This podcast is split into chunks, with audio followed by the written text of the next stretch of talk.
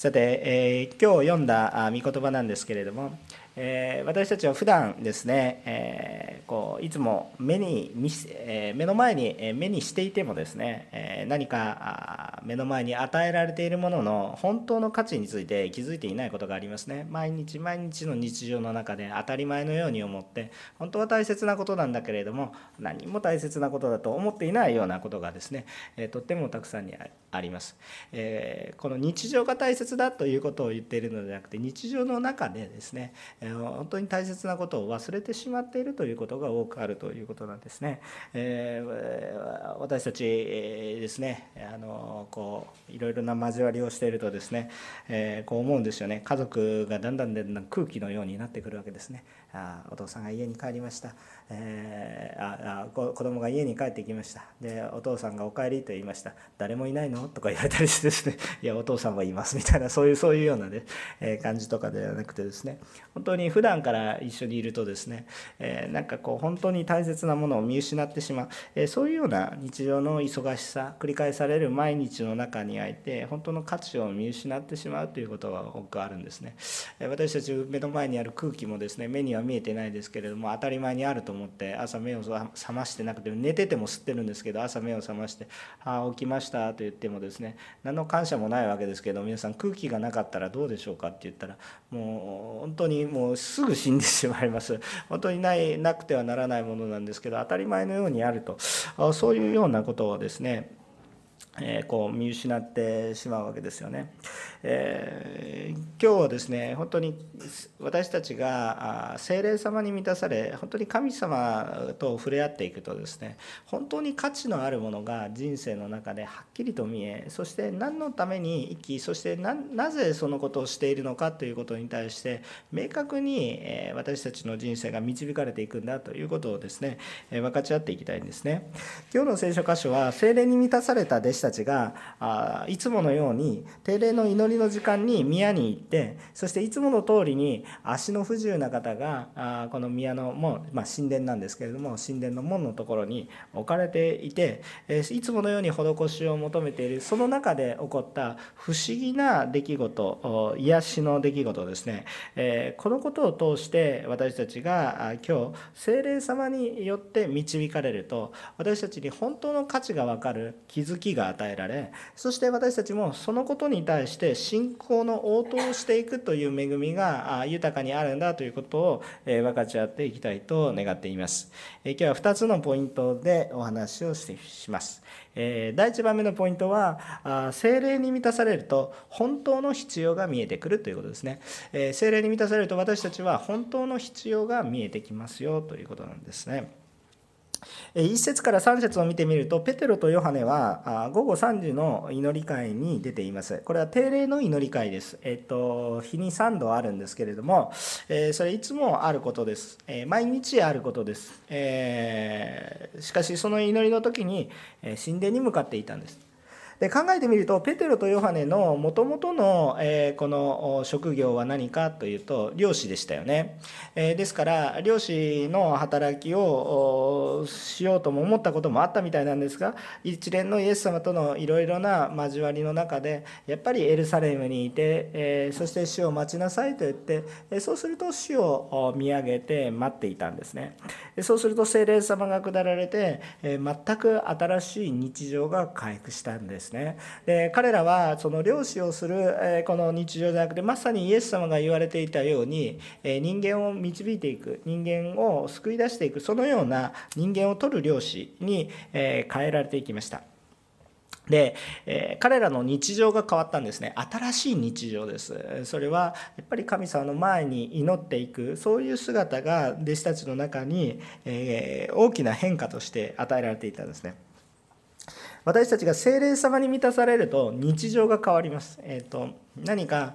特別なイベントがポンと起こって、えー、それで、えー、この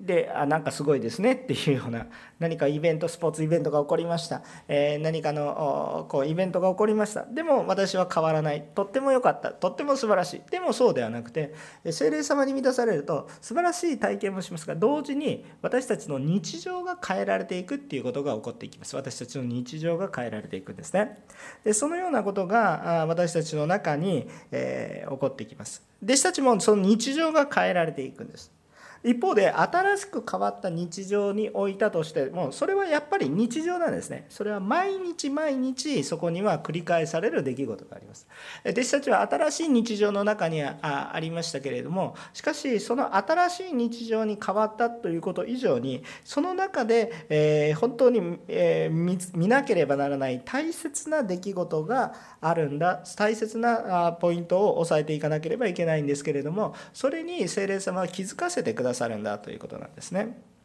えー、ペテロとヨハネは新しい日常が始まっていました。宮に行く新しい日常が回復していたんですね、えー、ところがその中で、えー、いつものように足の不自由な方が運ばれてきて施しを美しの門というところで施しを求めているその姿がありましたね、えこれはいつものことです。毎日そこに運ばれてきて毎日施しを求めているわけです。これは日常のことです、えそしてまたペテロたちも彼らは変わったわけなんです。えー、でそれでですね本当に毎日、えー、本当に神様にやって本当に心から喜んで他の人たちとはちょっと違うんですけれども復活のイエスを見て神の栄光を見ながら礼拝を捧げ、えー、日に3度やっぱり神殿に行きまた主を明かしっていうそういう彼らの新しい日常が始まっている。でも日常のこれまでもこれまでもですよ。いいですか？これまでも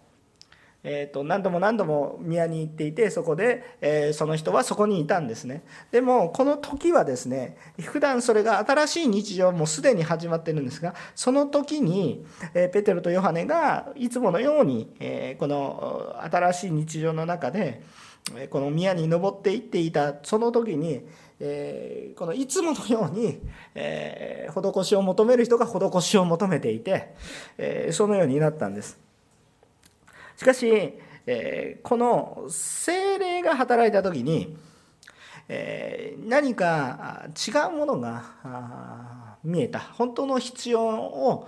与えないといけないという思いに迫られたということなんですね。この足の不自由な方がですねこの美しの門のところに来て施しを求めるっていうのは何か特別なイベントではないですね。この社会の中で受け入れられているものだった。当時社会福祉っていうものがそこまで発達しているわけではなかったんですけれども足の不自由な方がですね求めるっていうことはそれはもう仕方がないことって言ってそれをこう求められたからといってうわなんだこの人は失礼な人とは思わない社会だったんですね。あこの人は足の不自由な方なんだから求めることがお仕事だというぐらいに社会的に共有されだからこの人が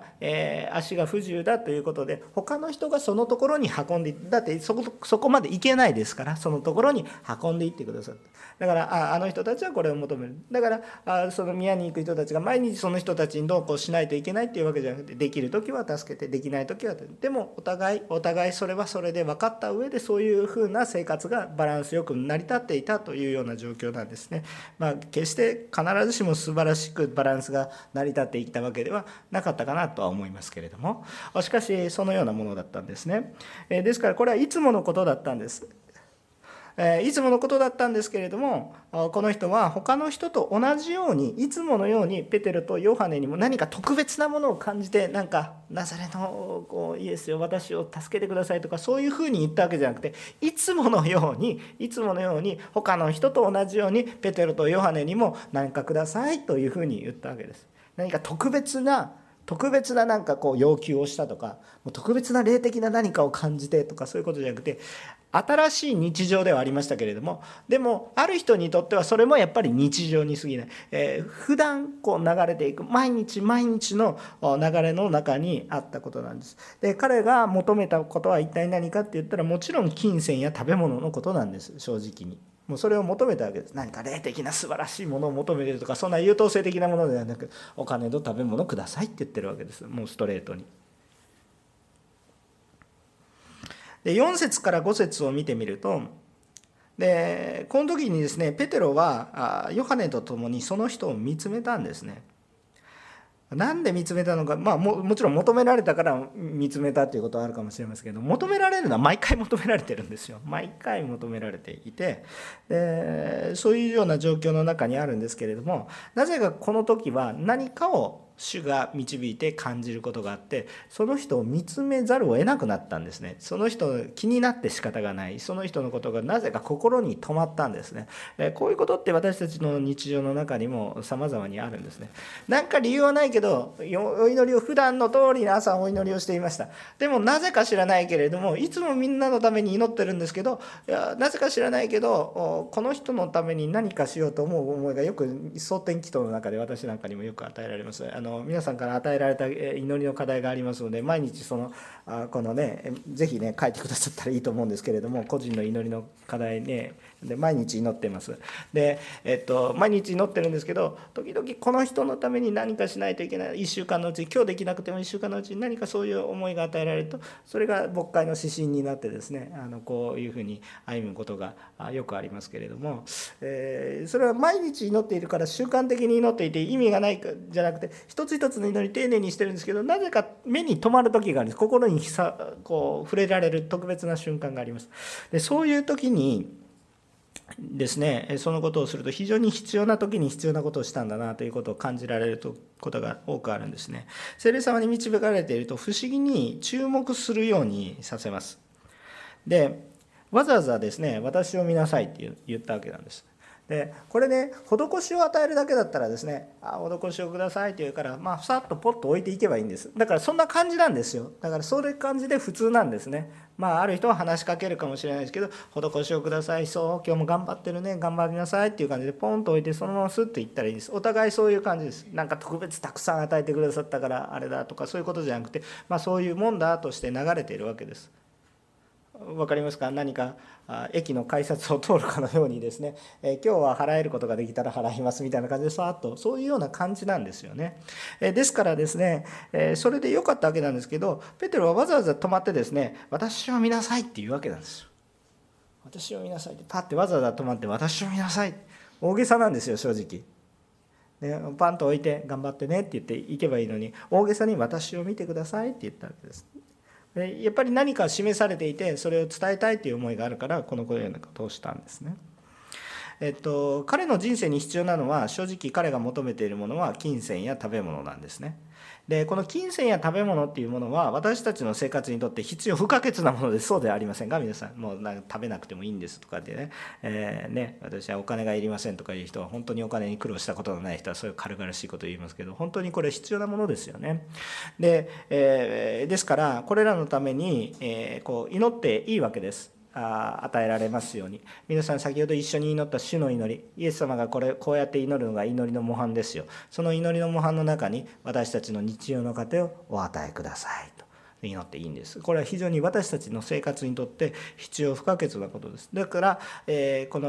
今日生きるパンをね求めること主に求めることは全然悪いことではないし本当に困った時に SOS 出せる皆さんであってほしいと思うんですね。私は頑張ってます頑張ってます頑張ってますって本当にむちゃくちゃになってから頼るのじゃなくて今日私は助けてくださいっていうことは本当に弱さをこう告白し合いながら支え合っていく私たちでありたいなと思うんですけれどもそれはそれで大切なことなんです。けれどもですね、えイエス様がおっしゃるように人はパンだけで生きていくことができませんということですね衣食足りていればいつも喜びあふれて生きていけるかっていうとそうではなくて、え食べるものがあっても着るものがあっても社会的な地位があっても虚しくて生きていく目標が失われて何のために生きてるのか何をやってるのかよく分からなくなってしまって人生をさまよってしまうということはたくさんあるわけなんですよね。ですから人はパンだけで生きているんじゃないんだなということなんですね。でここで私たちを覚えたいのはこの私たちは何か食べたり使ったりすればすぐなくなってしまうもの。もちろん食べるものや金銭っていうものは非常に私たちの生活には重要なんですけれどもそれは使えばなくなるし食べればその一瞬今日生きるためには確かに必要なんですけどただもう食べればすぐなくなるわけです。それがあれば今日一日は暮らせるけどもその後は分からないわけです。じゃあ今日一日は受けるけどこのことが連続してるけど結局何のために生きてるのか分からなくなるとこれも虚しくくなって逆に今度は食べることもできなくなるそういうような何もお金があっても何もしたくなくなるみたいなそんなことに陥っていくわけなんですね。えー、私たちにこのペテロとヨハネが本当にこの人が今もらえるんだ。この人が本当に今今こそ与えないといけないんだって不思議な精霊様の迫りに導かれてこのことを言ったわけです。この他にもおそらく物乞いをする人はたくさんいたはずなんですけどこの人に目が止まったんです。不思議な導きですね。もうこれが精霊様されることなんですがこの人に必要なのはお金とかパンではなくて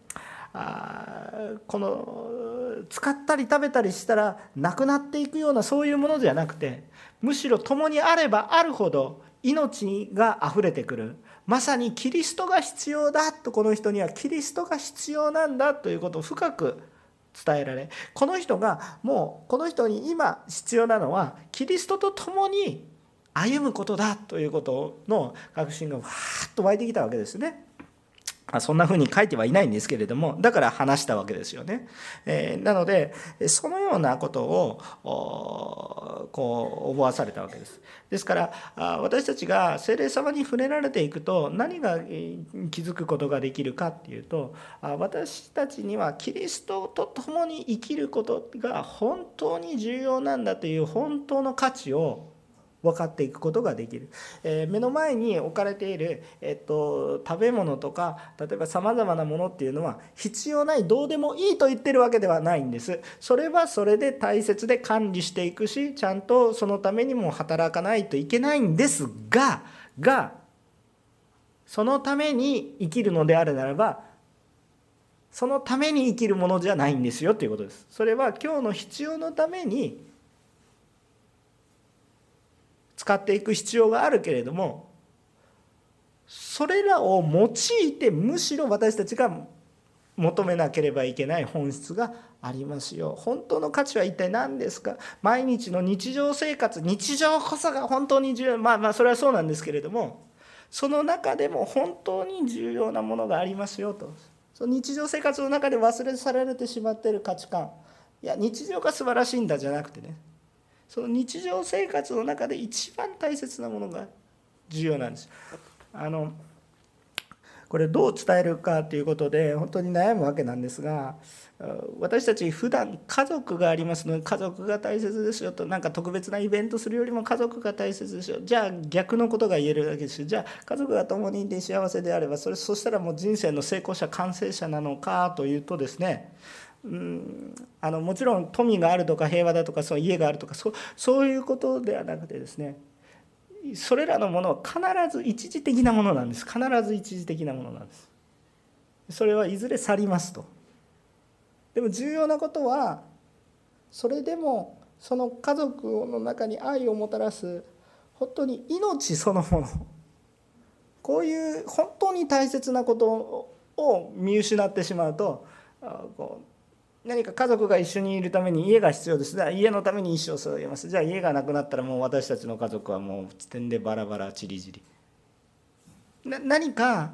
あの本当に大切なものは本当に命そのものであるキリストと共に歩むことなんだというこの必要性が湧いてくるんですよ。聖霊様に満たされていると礼拝することの必要性なんで礼拝しないといけないんですか？何で捧げないといけないんですか？ってそういうことじゃなくなって本当にキリストのために仕えていけるキリストの栄光を見上げていけるこういうことがですね私たちの中に本当の価値として気づかされていくんですね。このキリスト命永遠の命そのものであるキリストを求め伝えていくことの価値今日今この瞬間に伝えなければいけないっていうそういう不思議な思いが私たちのうちに与えられてくる。今日私たちが普段の日常生活の中にあるんですけどいいですか？神様の働きはこの日常の中に起こります。日常の中に普段この日常なだからこの今礼拝の時間だから礼拝の時間に死を求めてたらバッと聖霊様が触れられたバッそれもあります。それもあります。私も何度も経験しましたキャンプとか賛美集会とか聖霊集会とか何でもそういうところで。でも一方で私たちの日常の中に聖霊様が触れられるとふっと突然本当の価値のあるものに気づかされる時があります。その日常のその瞬間に私たちがちゃんと応答するんです。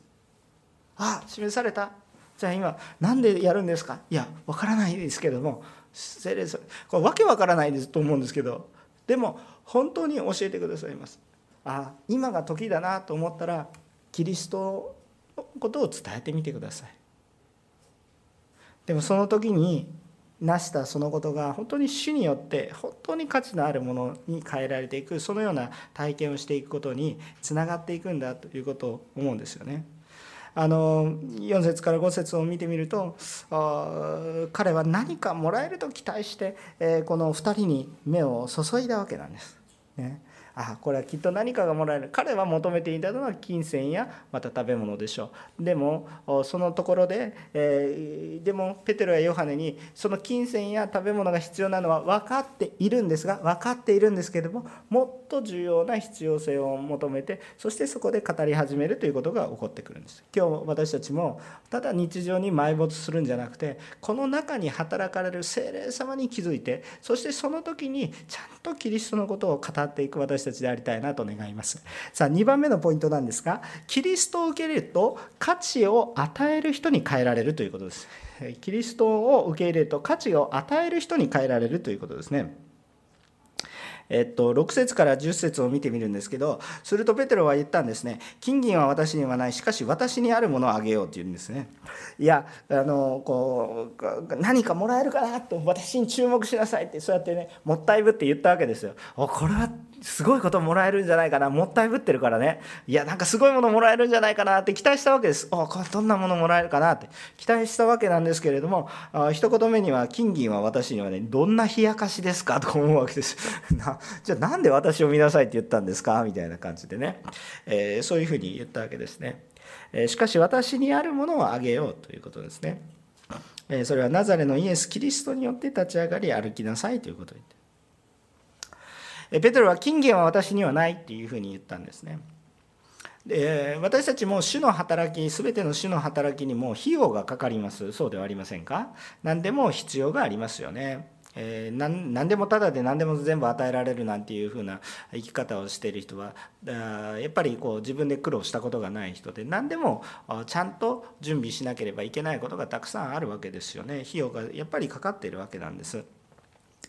だからこそ主の働きのためには捧げますよね、えー、しかし世界の全ての人々のことを考えてるけれども考えると捧げても捧げても十分とは言えないっていうこういうような現実はあります、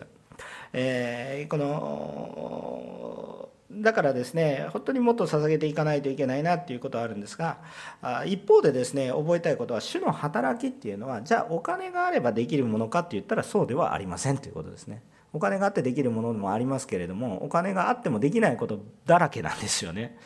えー、主の働きっていうのはまさに主が働かれることが必要なんですが私たちが働くという以上に主が働かれることが必要なんですが私たちはこの主の働きを考える時に2つの感覚が必要です。一つは主の働きの必要が満たされるために捧げること。主の働きに私も共にさせてくださいというそういうような思いが湧いてくること。精霊様の中において本当に大切なことは何なのか。人が本当に魂の救いを受けていくために必要要なことは何なのかっていうことのために私たちが仕えていくこと。これ世の中では全然見えないですからね。絶対見えないです。世の中いくら YouTube 見たって絶対気づけないことです。御言葉に聞いていないと気づけないことですけれどもしかし本当に必要なことに精霊様に触れられてだから私たちも捧げて共にしていただくものなんです。ですが一方でね一方で重要なこと。えのだから捧げていないお金がないからできませんという話じゃなくて一方ではお金がないことを言い訳に主の働きをしないのではなくお金がない状況でも主が主に仕えることが私たちはできるということです。この2つの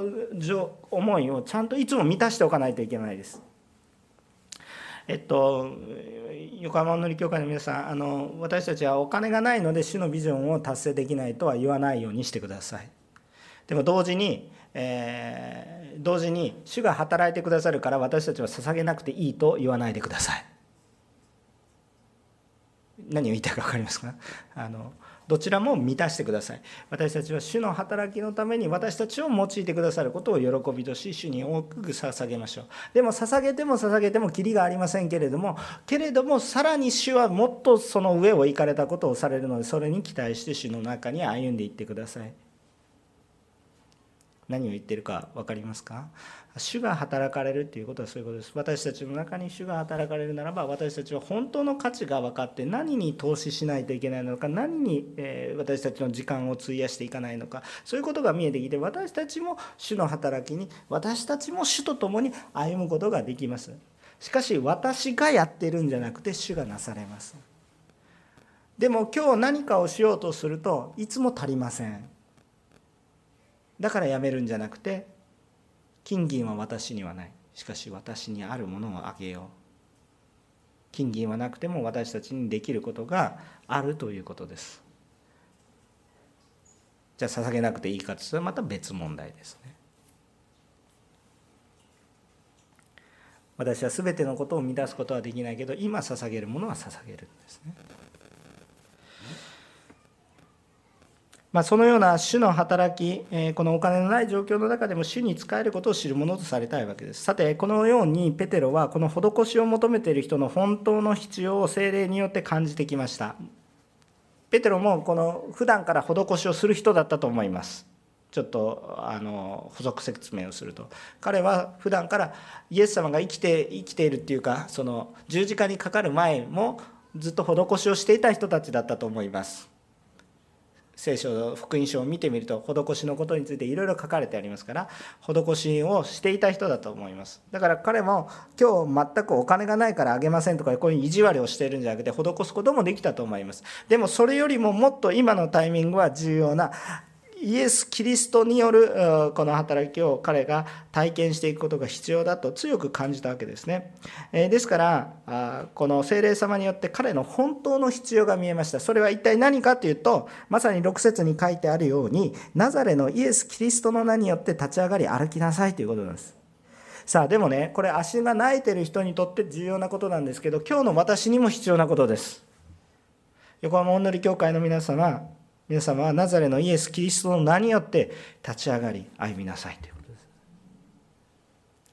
本当に必要なことです。本当の必要です。本当の必要です。もちろんそのことによってあ足腰が今弱っている方もたくさんいらっしゃるんですけど足腰が弱りながらも今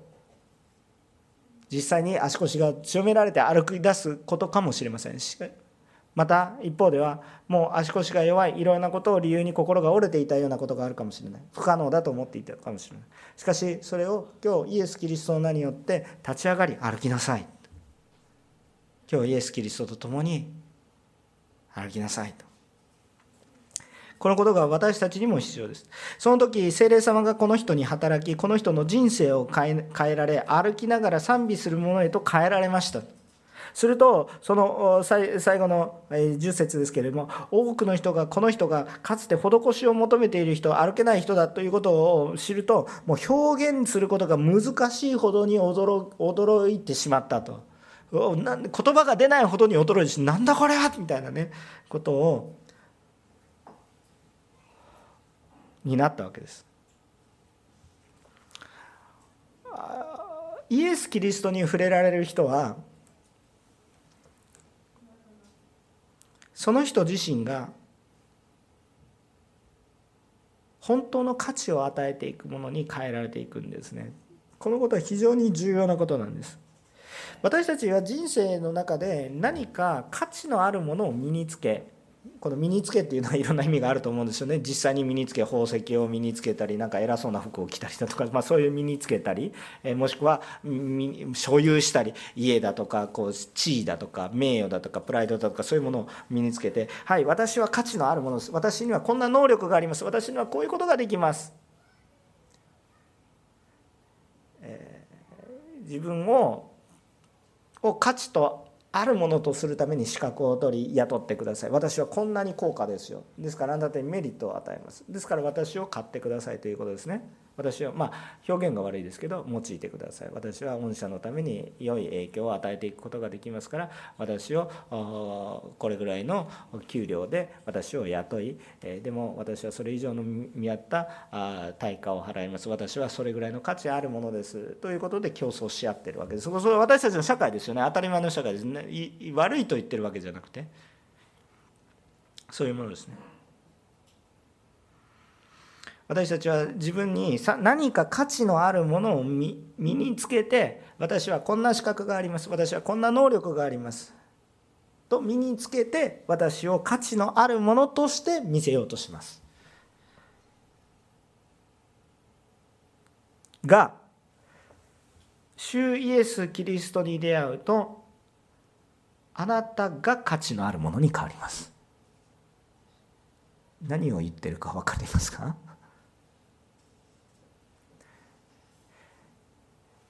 私たちのできることは人間ができることは私に価値があるということを証明する実際には自分に価値がないと思っていて私に価値があるように思えるように見せるために私にはこんなことができます。こんな服を着ています。私は偉い人です。ですから私は価値があるから私を価値あるものとして扱ってねっていうことです。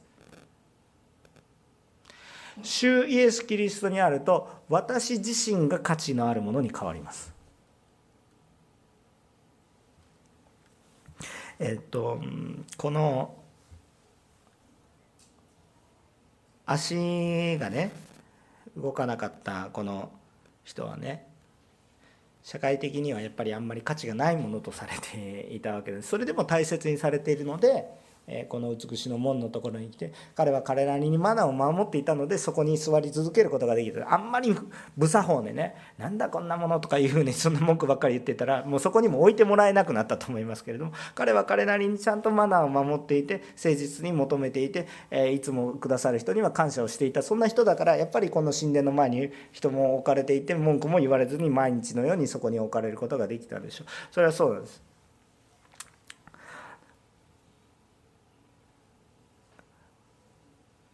でも多くの人があなたに捧げさせてくださいなんていうふうに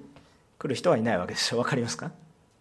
もうあなたに捧げなければ私の人生はどうすることもできませんって言って捧げる憐れみの心で捧げているだけであってその人に価値があるあなたも雇いたいと思ってそういうふうに来る人はいないわけですね。あ憐れみの心で仕えているわけです。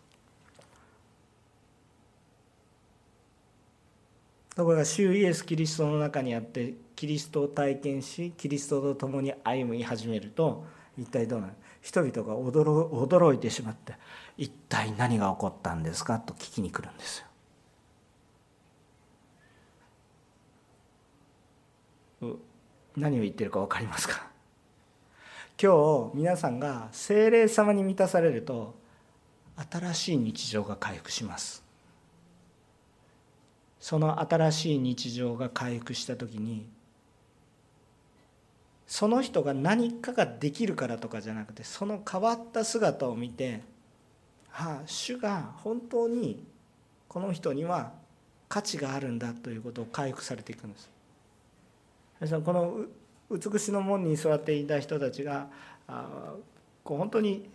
イエス様を受け入れ癒しを体験したことによってこの人の価値は爆上がりしましたねもう何かができるわけではありませんただただ普通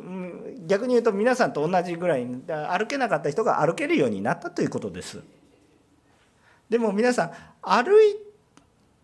歩いたからって何かすごいですかって言われるといやそうですねっていうだけの話ですね。なんか世界を変えたわけでもありません。まあ普通になったっていう表現でもいいかもしれません。なんですけれどもでもなぜ驚いてるんですか？そこに主の働きが主が共におられることを感じたからですよね。だから皆さんのうちにも主と共に歩むと皆さんに本来のキリスト者クリスチャン本来人が歩むべき価値が回復します。何かができるとか何かをするとかそういうわけじゃないです。この人歩けるようになったからといってオリンピックで1位取られるもうすごい足になって世界で一番になったわけではないです。だったら賞をもらってすごいなっていうふうになるんですけど言葉も出ないほどに驚くことはないと思います。わあすごいですねっていう言葉が出ます。でもこの人が何で言葉が出ないほどに驚かせ人に価値を与えていくことができるような人になったか。というとそれは一人にイエス・キリストを受け入れたからです。主の癒しを受け入れたからです。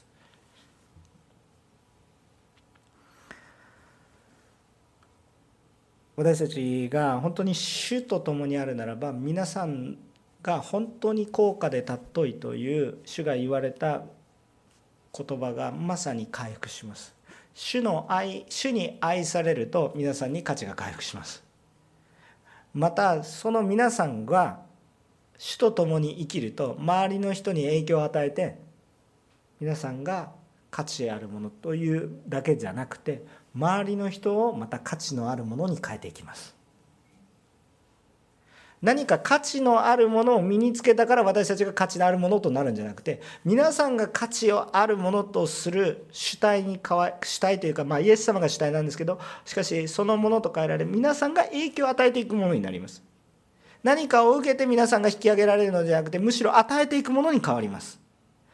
その変化の秘訣は一体何かって言ったらイエス・キリストを受け入れるか受け入れない。このこのナザレのイエス・キリストによって立ち上がり歩きなさいと言って彼の右手を取って彼はそれを振り払わないでそれを取って一緒に立ち上がったんです。もう初めからこんなの無理だ。なんか冷やかしはやめろとかもうふざけるなとかそういうことを言わないで立ち上がろうとしたんでそしたら立っちゃったんですよ。訳が分かり本人が訳が分かりません。でもその瞬間に彼は本当に価値のあるものになりました。みんながそのなんでそうなったのかって聞きたくなる。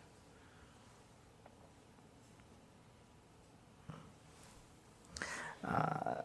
キリストにあって私たちは癒しのためにも祈るんですけれどもでも私たちが今日本当に祈りたいことは一体何かっていうと主と共に生きることを祈ります。今日皆さんお一人一人が立ち上がり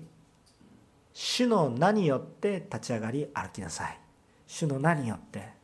主の名によって主の名によって立ち上がり眠っているのではなくて主の中にあって立ち上がりそしてとどまっているのではなく歩きなさいと。今日私たちに本当の人々の必要に応えていけるように私たちにも主の精霊の導きによって私たちがこの人々の本当の必要に応えていけることができるように主の呼びかけを受けて歩んでいくんです。この人はこれで終わったわけじゃなくて主を賛美し礼拝し宮で主の栄光を褒めたたえていたんです。だから私たちは与えられてそれで満足するのじゃなくてむしろ本当に主に主が私たちに教えてくださる人々の必要性も私には見えるのでだからこれを与えていくんです。この足が歩けるようになった人は金銀食物が与えられればそこで一日生きることができるでしょう。でも彼はですね歩けるようになってですね自分で金銀を稼ぐことができそして施しができる人になりそして何よりも私を変えてくださったのはキリストだと伝えられる方になったんです。何を言ってるか分かりますか？だからさっき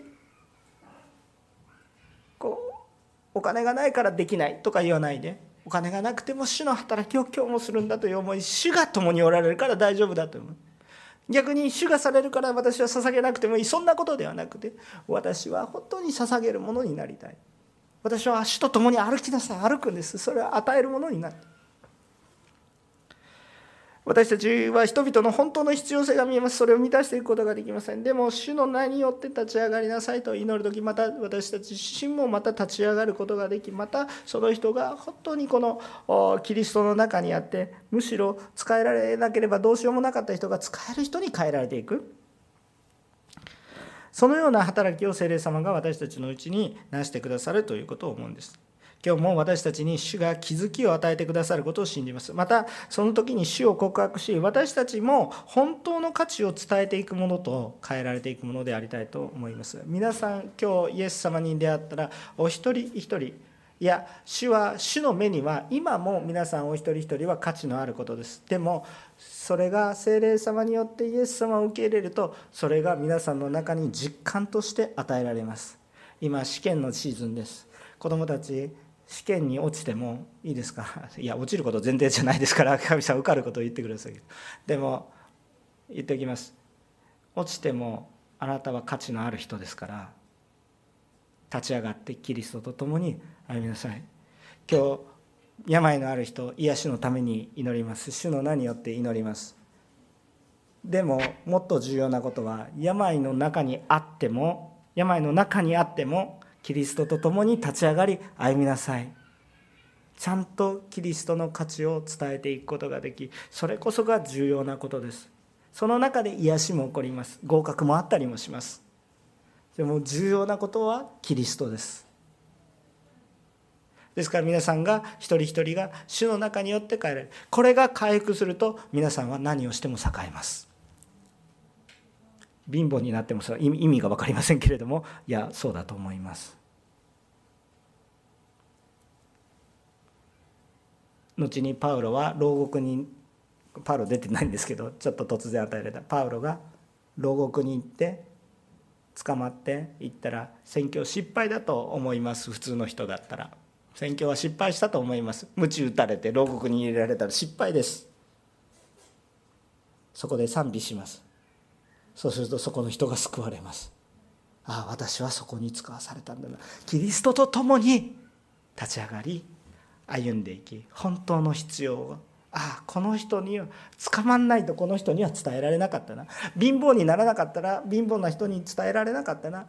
豊かになっても豊かな人には伝えいろんなことがあります。でも病にならなかったら病の人の気持ちが分かんなかったな。伝えられなかったな。でもその時でもまた癒されもして